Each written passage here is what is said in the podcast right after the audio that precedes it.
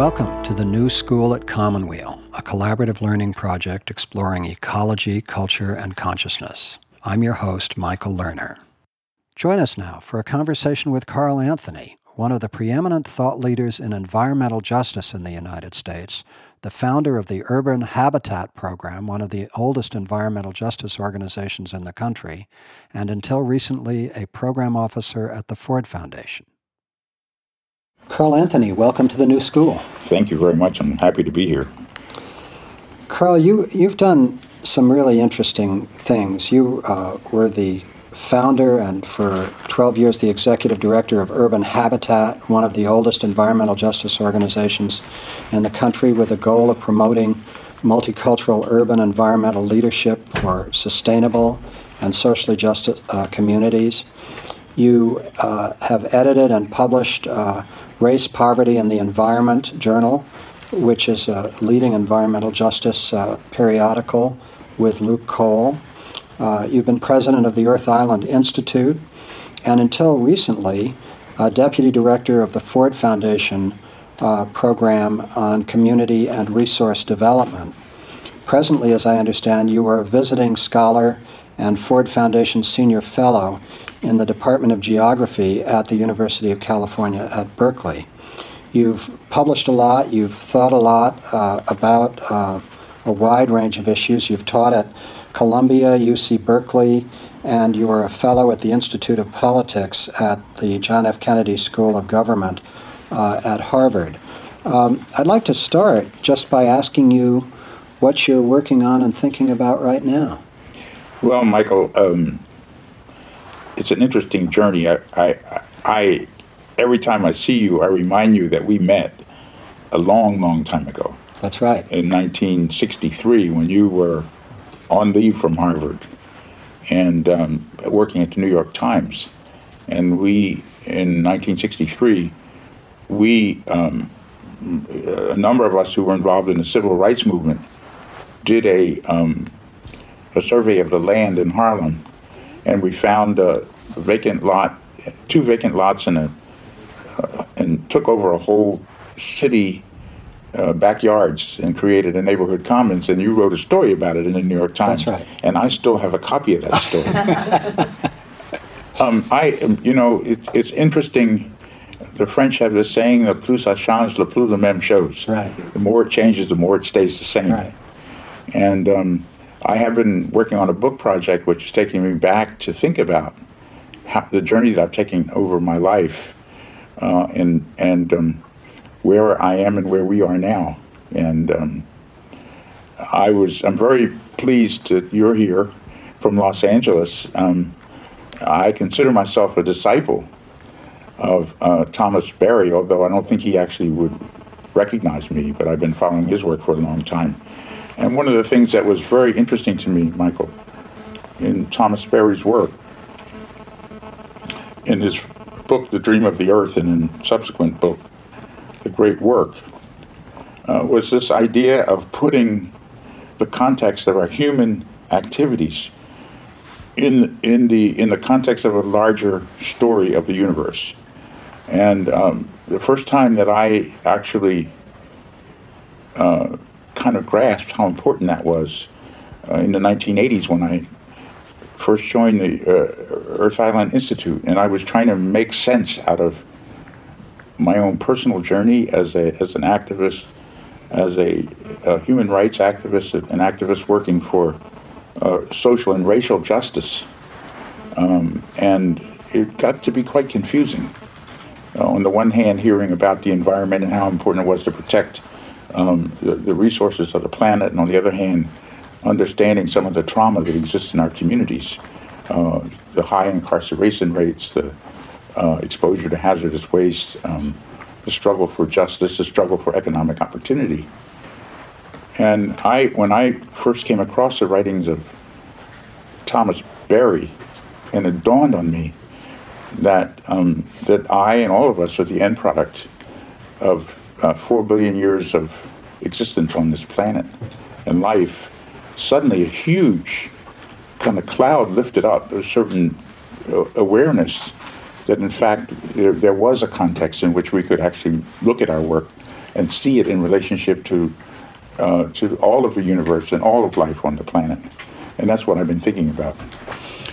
You gave a talk, I believe, a year ago to the Teilhard Association in New York on mm-hmm. the 100th uh, anniversary of Teilhard's uh, mm-hmm. death or birth. Uh, yeah, I think it was 100th yeah. anniversary yeah. of Teilhard de Chardin's uh, uh, life. And uh, you talked about cosmology and race, reflections on your personal story. What were those reflections? What what did uh, what was this transformative impact of uh, well the, Thomas Berry's work, which of course is in the Teilhard tradition? Right. The, um, the, the, the nature of life on the planet changed very radically at the beginning of the European expansion, and um, uh, a great trauma uh, happened uh, among the uh, descendants of uh, African peoples uh, who were stolen from their native lands and brought across in the Middle Passage and forced to work um, in the New World. And um, uh, that, that trauma, which is still with us, uh, and there's a great deal of denial around that among uh, particularly the sort of dominant culture in the U.S. Um, and I have been struggling, and many of our colleagues have been struggling with what to make, how to make sense of this. And yet, as we look at this 500 years of struggle, it is a tiny, tiny, tiny, tiny period of time measured against the immense evolution of the universe. So it was a relief, on the one hand, to see that there was a much larger context.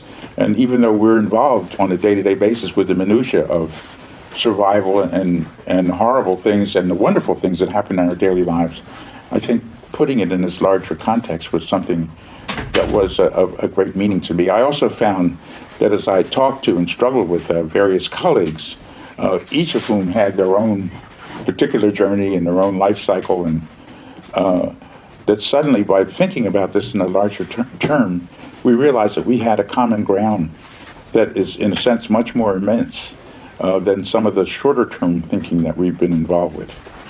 Thomas Berry sometimes describes himself as a geologian instead of a theologian. And geography has been a, a core interest of yours for a very it long time. Been. How did you come to that? Did it start in, when you were a child, or did it come later? Well, it did actually start when I was a child. I had a, a, a wonderful teacher in the third grade. Uh, her name was Mrs. Akins, and I Where skipped, was this? This was in Philadelphia. Yeah. And um, I skipped uh, grade 2B, which then made me feel very special. And I, when I went into this third grade class, this teacher uh, had a science club. And in that science club, um, she taught us a, great many things which I are still work with. Um, she taught us to um, about the dinosaurs and the trilobites, and we learned where those uh, ancient creatures had traveled around Philadelphia, the area of Philadelphia, um, you know, millions of years ago. And she taught us about the constellations and stars and the trilobites, and she taught us about um, uh, different types of um, uh, land and rocks, uh, the difference between sedimentary rocks and igneous rocks. This is third grade. I'm, you know, I can remember it as if it was five minutes ago. Um, and we had to identify all the trees in Philadelphia, not only by the shape of the leaves, but also by the bark. Uh, and this, so this was a powerful, uh, you know, uh, beginning point for me. But as I grew older and got very much involved in the struggles for racial and social justice, some of that actually kind of began to fade. And um, uh, when when I joined Earth Island Institute, David Brower, who was the founder, inv- invited me to join the board um, because of my interest in um, social and environmental justice. Um, I was surrounded by people who continued to talk about the Earth uh, from a from a holistic point of view, and talk about the land and I was troubled by this because I wanted to know what was my relationship to the land. Not only what was my relationship as an individual who experienced the land, but what was the experience of my African American ancestors who had worked the land for 10 or 12 or maybe even 15 generations in North America who were completely invisible in the environmental movement. And as you know, uh, Aldo Leopold wrote this wonderful book about the land ethic. And I kept asking myself, where do I belong? Where's my, where, where do I fit in this land ethic if my ancestors have been working the land for 15 generations and they totally were invisible? And so I've been preoccupied with that question for a long time. And where did you sc- discover you do belong? Well, I'll tell you, it's really funny. Uh, I was reading this guidebook uh, uh, for Tennessee, and there was a description of the Appalachian Mountains in this guidebook. And I came across this passage, which is a very fleeting passage in this, uh, and it said, well, you know, actually, the reason that these mountains are here was because 350 million years ago, Africa collided with North America. and this was, oh my God, what is this about? And um, and then I began to see that there was something that I had to pay much more attention to than I had paid attention to. And those of you who know anything about the sort of uh, uh, evolution of the of the um, continents will know that 350 million years ago there was one huge continent called Pangaea, which which really means one one land or one Earth, and that that continent began to break apart, and uh, the land masses started swinging around, and then for some uh, for some reason Africa, Proto Africa and Proto North America started separating, and then there was a reversal, and there was this huge collision between Africa and North America that produced the Appalachian Mountains that went from Maine all the way down to Georgia, that crumpled up the interior of North America. So you can see across uh, Georgia, Alabama, Mississippi, Louisiana, and Texas, a big crumple uh, where the land goes through the Ozark Mountains and all the way over to the Balcones Escarpment was crumpled up because of this collision between Africa and North America. And I said, oh my God, I really have to learn something about this. And it was a tremendously important point for me. Uh, and I have been preoccupied with the meaning of that. You know, Thomas Berry said that we, in order to understand where we are now, we have to understand the evolution of this continent. And I began to see that the relationship between Africa and North America was a much older and a much deeper and much more significant set of impacts than the ones that we had learned about uh, as I was growing up. So, as you have reflected on, on those questions, uh, where did it take you internally? How did uh, your sense of who you are and what your mission is in this life evolve? Well, you know, there's, there's, there, there are some funny things that happened to me. Uh, you know, sort of thinking of myself in relationship to this great historic event, prehistoric event. And then I had an experience actually with my friend Paloma. We were in the, the um, Los Angeles Museum and we met uh, the, uh, a docent there who was telling us about the dinosaurs. And um, this was about six or eight years ago and he was explaining to us how this um, uh, uh, asteroid was 11 miles wide crashed into Yucatan and made a big hole in the ground and sent dust all over the planet and led to the destruction of the um, of the dinosaurs. And this was 65 million years ago, and I got really into this. I mean, I was running around like, "Have you heard the news? there was this asteroid that hit, you know." Um, and I, everywhere I went, I was, you know, trying to explain. And what was really important to me is that twice in my lifetime, there's been this huge revolution in geology. The first time was the acceptance of the theory of plate tectonics, uh, which people rejected for a long time in 1968, which was a really important revolutionary movement all over the world in terms of social and political transformation. But it was also a moment when this theory of plate tectonics became accepted. And then the second time with this idea that there was an asteroid from outer space would hit. So I would go around everywhere and say, "Hey, have you just have you heard the news? There was this asteroid 65 million years ago." Until I ran into my sister-in-law who teaches elementary school, and she said to me, "Well, you know, we've been teaching that for the last 10 years in third grade."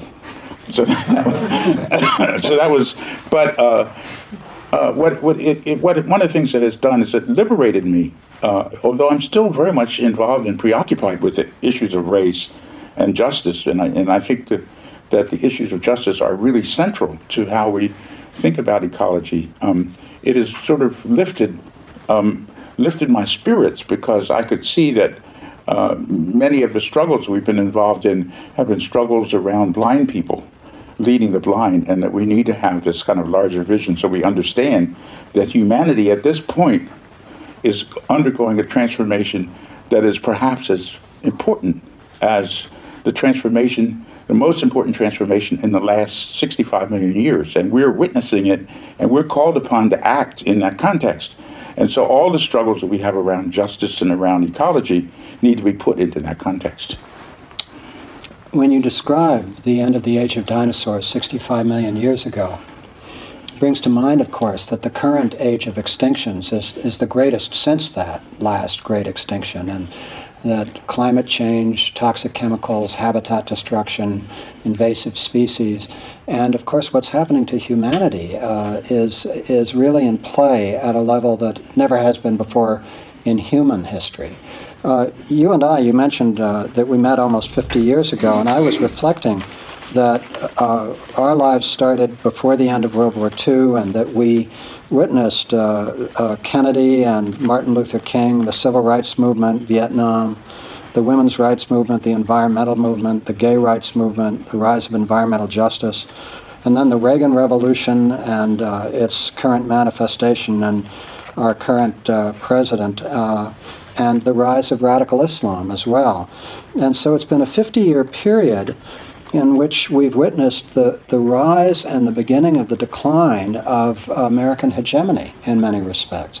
Um, and uh, at the same time, we've witnessed, it seems to me at least, this vast uh, multinational, multicultural movement for the earth, for health, for the environment, for justice, for the equality of race and gender. So it seems to me both of us are at that point in our lives where part of our task is reflecting on what our experience has been in the hope that there is at least some paltry wisdom that we can contribute to those who are carrying these struggles forward. So I wanted to ask you, in view of this, this vast panorama that you've described, that your third grade love of geography has brought to you and your following of it ever since, uh, what is the story that you tell yourself about the history of our time and uh, including but going even beyond the issues of environment, race, and justice. How do you interpret the story? Well, I, I have to tell you, I, I am, um, I am quite optimistic, um, and uh, in some ways, I view this um, great turning, as Joanna Macy calls it, as also a great opportunity. It's a tremendous opportunity, a second chance, really, to get it right. And I talked with my friend uh, Belvie and Dedan quite a bit about the challenges the African American people are going through in North America right now. And there's a profound uh, symbolic, you know, sort of metaphorical connection between, at least my perception of the crisis of the African American community at this point and the crisis of uh, extinctions that, that are going on over the planet because, in many ways, we are facing the extinction of African American culture as we sit and as we talk. Uh, and paradoxically, that threat is a result in part of the success of the civil rights movement. That is, there are few people who manage to do quite well and sort of blend into the woodwork, and then there's a very large segment of our community that's being left behind and so we have a, cha- a new challenge of leadership. And in my view, the challenge of leadership of the African American community is very symbolic of the challenge of leadership of all of us. And that is that we have to find a way to hold the communities that we care about the most and to embrace the struggle of those communities that we care about the most and put it in the context of the larger species survival of the human race and put that in the larger context of, of life uh, on the planet as we have known it. And this is really a tremendous challenge, but it's also a tremendous opportunity to rethink almost everything that we've learned uh, in our lifetimes, and also everything we've learned from the cultures that we've inhabit, inherited. Um, and I talk with Belvie quite a bit about this, Belvie Rooks about this, about how, um, as African, as descendants of African people, and uh, African Americans are actually not only descendants of African people, we, most of us have Native American blood, and most of us also have European American blood, and quite a few also have Asian blood. So, in some ways, we carry within us, as most people do, in fact. And, you know, as we look around the room here, uh, it would not necessarily come as a shock to, to people around the room that we're all, in some really fundamental sense, African Americans. At least the, the, the current theory about the evolution uh, of the human race in Africa some two million years ago from the hominoids that then descended from the trees and so forth gives us all a kind of common heritage. But we have a, we have this tremendous opportunity, and uh, we also have this tremendous set of incentives to rethink solidarity, to really embrace each other, uh, and, and in the context of embracing each other, embrace all of life on the planet, and provide some guidance for how our communities and our civilization evolves as we meet this new challenge. At least that's the way I think about it. I wonder whether that connects with the chapter that you contributed to Theodore Roszak's book, Eco-Psychology, on deconstructing whiteness. Could you say a little about what your argument was there and whether that does connect with what you're well, saying? Well, it, do, it, does, in fact. I, I am. Uh, I was very interested in the story. Uh, I'm, I'm actually a history buff, although that's not my main preoccupation. But I, but I happen to be quite interested in how um, how some of our conceptions of who we are evolved on this planet. And I was surprised to learn that before Bacon's Rebellion, which happened in uh, in the 16 around 1675, there were no white people. Mm-hmm. There were there, no there were no such thing as white people.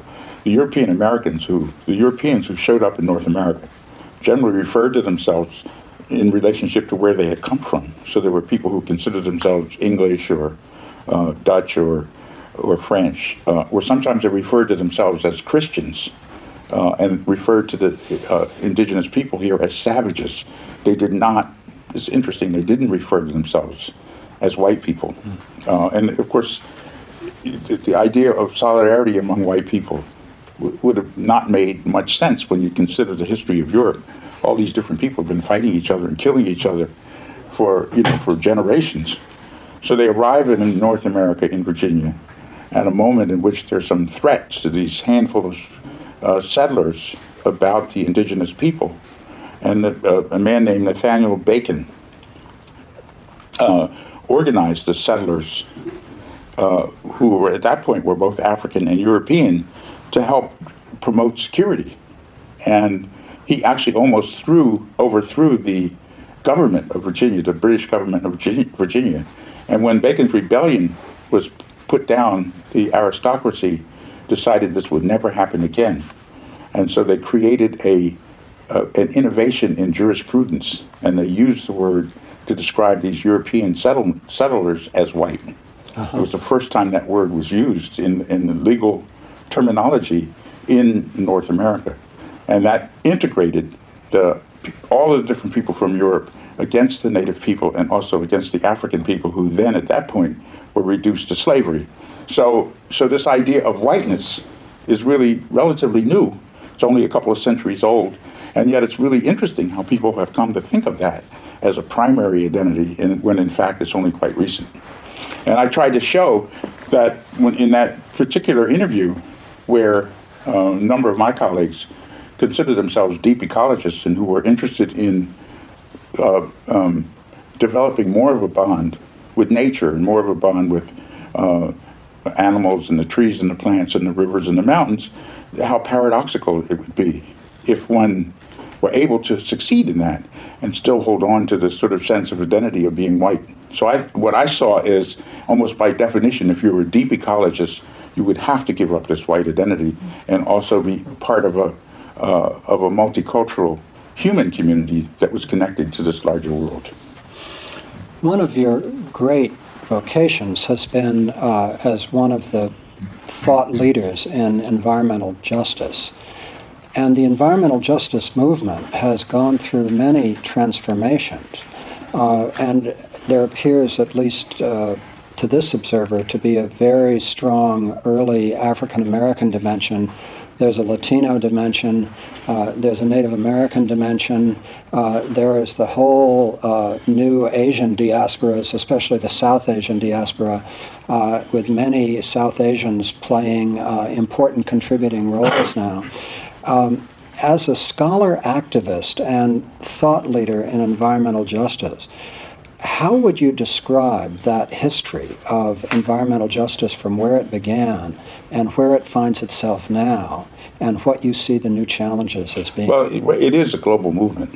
Yes. It's uh, it's not only uh, all over the uh, in the developing world, but also there are uh, branches of the environmental justice movement now in Russia and various parts of Europe, Eastern Europe, uh, and and in fact, there are questions of justice. And I I was talking to a colleague of mine in in um, uh, in West Berkeley who lives in a neighborhood of mostly European Americans, and they're really concerned about the pollution that's coming from a, a, a local plant there, and uh, they're complaining that um, this plant is, you know, is producing uh, problems for them in those communities. It's very difficult to b- breathe, and they want to. They asked me as well. This is a European community, but it doesn't seem to us as being fair. They asked me, "Is this environmental justice if, if white people can't breathe?" Um, What you say? I said, "Yeah, it is. It is. It turns out that this particular plant, this Pacific Steel, had just gotten the contract to help build the New Bay Bridge, and in this particular neighborhood, uh, the burden of that industrial activity is falling on the people who happen to live around that, and it's not fair that they should not be able to breathe so that we can drive across the bridge. Uh, so, so in my view, is that it is an environmental justice issue. In fact, it's really about fairness, and um, so I think it's been a huge explosion. Um, and uh, there are many, many dimensions to that. I, and um, I'm actually proud to be a part of it. Of course, if you think again historically, the, the struggle of environmental justice, which most recently started with a protest against some uh, toxic pollutants in a, um, PV, uh, a PCB plant in Warren County, North Carolina. Uh, 500 African Americans protested against the siting of this hazardous waste facility in 1983 that's been sort of considered the genesis point of the environmental justice movement. But actually, uh, if you think about justice in a broader sense and environment in a broader sense, uh, I would trace its beginning at least back to the European expansion and colonization of people all over the world. And so many people in, in, in Southeast Asia and in Africa and in, uh, in Latin America and uh, the indeed the indigenous people consider environmental justice to be a, a brand that they can a, a, a, kind of program that they can really interpret the meaning of many things beyond toxic pollution. We'll be right back after a short break.